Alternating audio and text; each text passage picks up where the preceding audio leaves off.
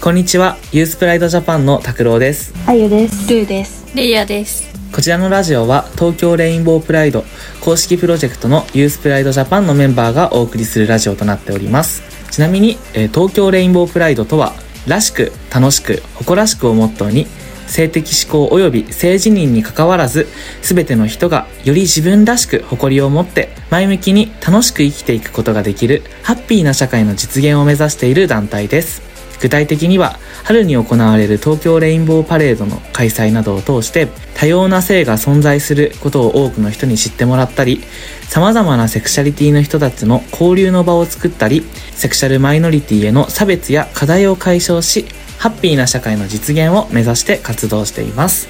そして私たちユースプライドジャパンは特に10から20代のユースの世代に多様な性について身近に感じてもらうために SNS を中心に活動しています。では、今から、えーこのポッドキャストのメンバーに自己紹介をしてもらおうと思います。では、最初にルーからお願いします。はい、えー、ユースプライドジャパンのルーです。年齢は18歳で大学1年生です。心理学を専攻しています。最近ハマっているのは K-POP を聴くことで、トレイキッズや BTS の曲をよく聴いています。はい、よろしくお願いします。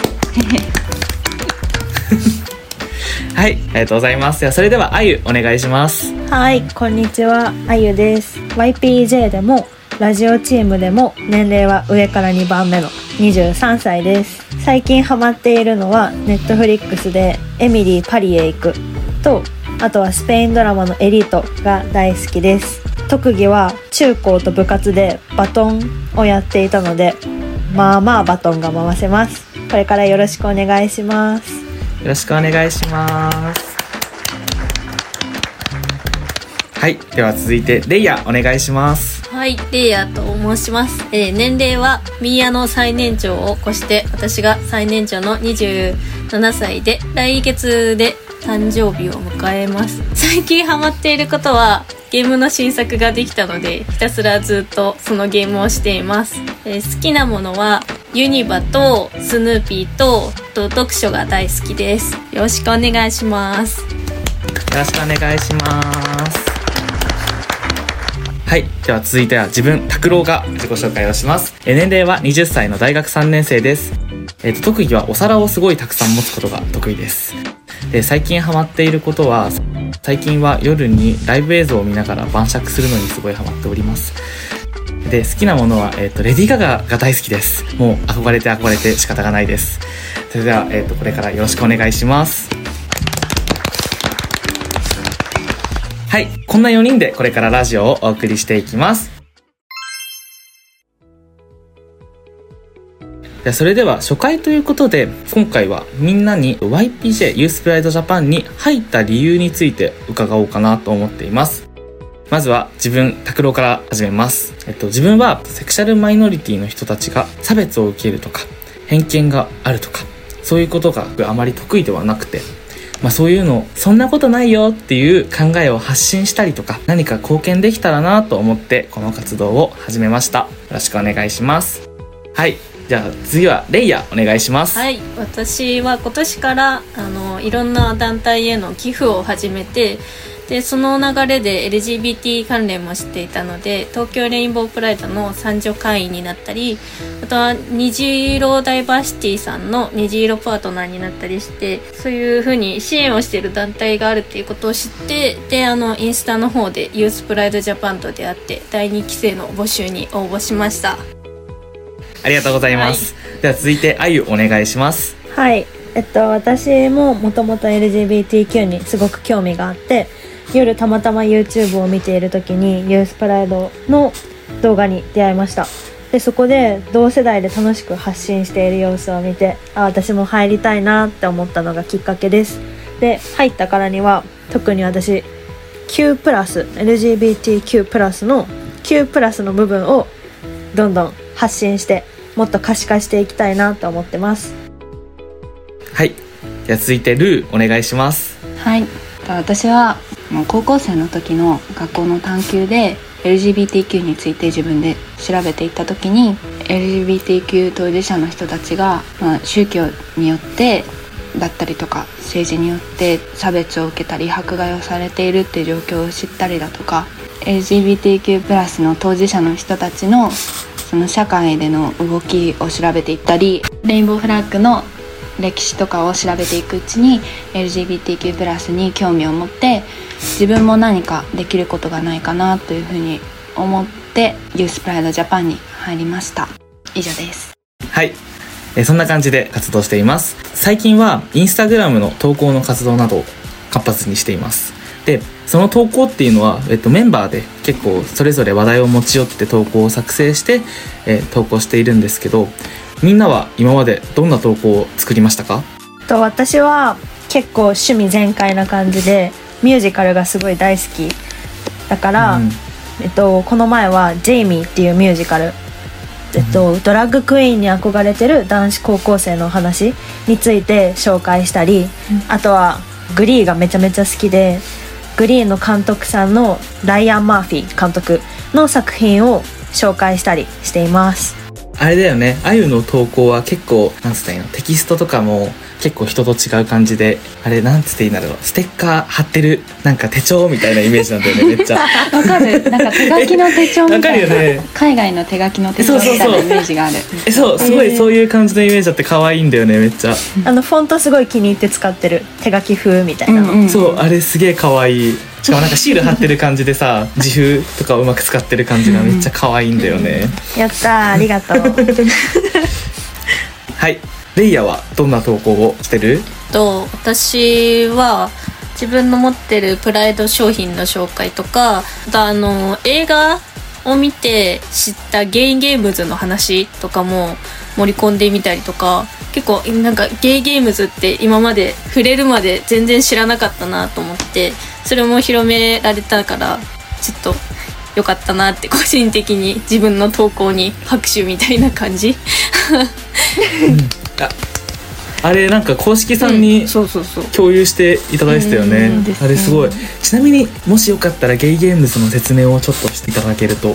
あゲイゲームズとはあの4年に一度開催される LGBT によるあの LGBT のためのそのなんだろうあのスポーツの大会っていうのがあってオリンピック並みに大きな大会らしくてそれをなんか4年に一度いろんな国でやっててで2023年に延期されちゃったんだけどコロナの影響でそのなんかあのあアジア初で香港でのその大会をやるらしいです。えー、ありがとうございます。はい、え自分はレイヤのプライド商品の投稿がすごいお気に入りで、あの特にあのドクターマーチンが、もう本当に羨ましい。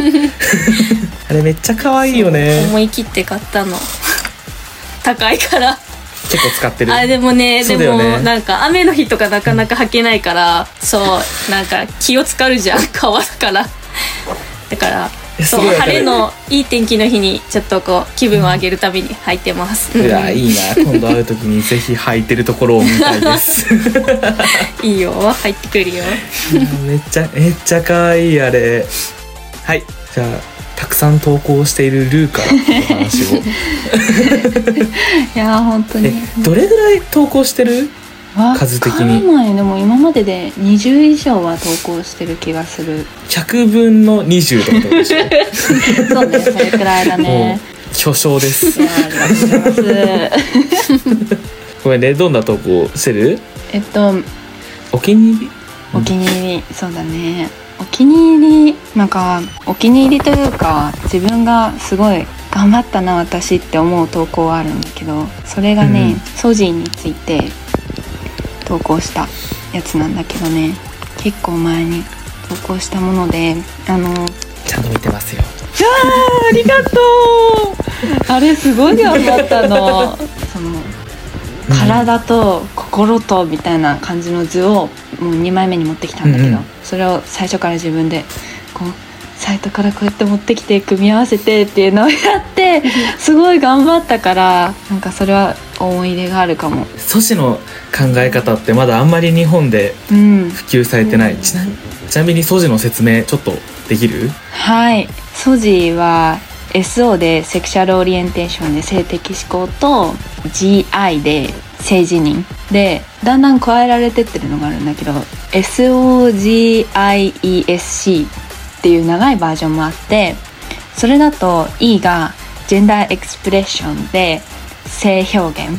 で SC がセックスキャラクタリスティックっていう性的特徴っていうのがあって4つの種類があるんだけどまず4つの言葉の説明をします。でまず性的思考がその自分が魅力を感じる性で性自認が自分の心の性。で性表現がどう表現したいかっていう性で性的特徴が体の性っていう感じなんだけどうん。自分がよく聞く言葉ってセクシュアリティとかうん。ジェンダーだけだったんだけど、こういうなんか性自認性的思考とか性表現っていういろんな言葉が混ざってでそれらが、うんその4つが組み合わさってその人が成り立ってるというかっていうのはすごいいい考えだなって思いました。自分もめっちゃ思いますそうやって。あれだよねなんかいわゆる今までストレートとか言われてた人たちもそれで表現できるんだよね、うんうんうんそのやり方をすると、うん。そこがすごい素敵だなと思っててみんな当事者みたいな感じがしてめっちゃ素敵な表現だしあとそうねルーはすごいたくさん投稿してるけど自分包括的性教育の投稿とかすごいなと思って。あれも好きです。あれ結構ちゃんとしたさ文献読んでるよねあ読んでる読んでる。英語の文献しか無料で読めなくて「あ英語だ」って思って英語からこうが。いやすごめっちゃすごい。やばい。そう自分もさ大学のレポートとかで作ったってこ包括的性教育調べたことあるけどマジで文献ないからあの投稿すげえなって思ったんだよあねめっちゃ。りがとうございます。はい。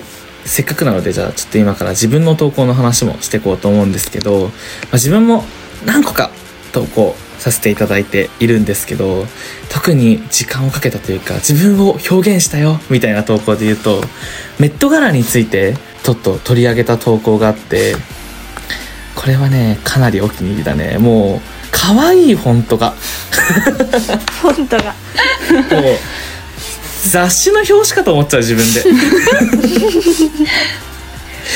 そうそれぐらい可愛くできちょっとあれよかった本当ねにぜひ見てほしい。うん。うんあれめっちゃ好きだった、ね。嬉しい、ありがとうございます。みんなある？メット柄今年お気に入りルックとか。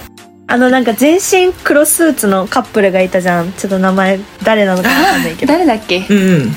あれだよね。あ頭から黒かったやつだよね。そうもうあそれは全部黒あき全身あキム・カーダシアンかな。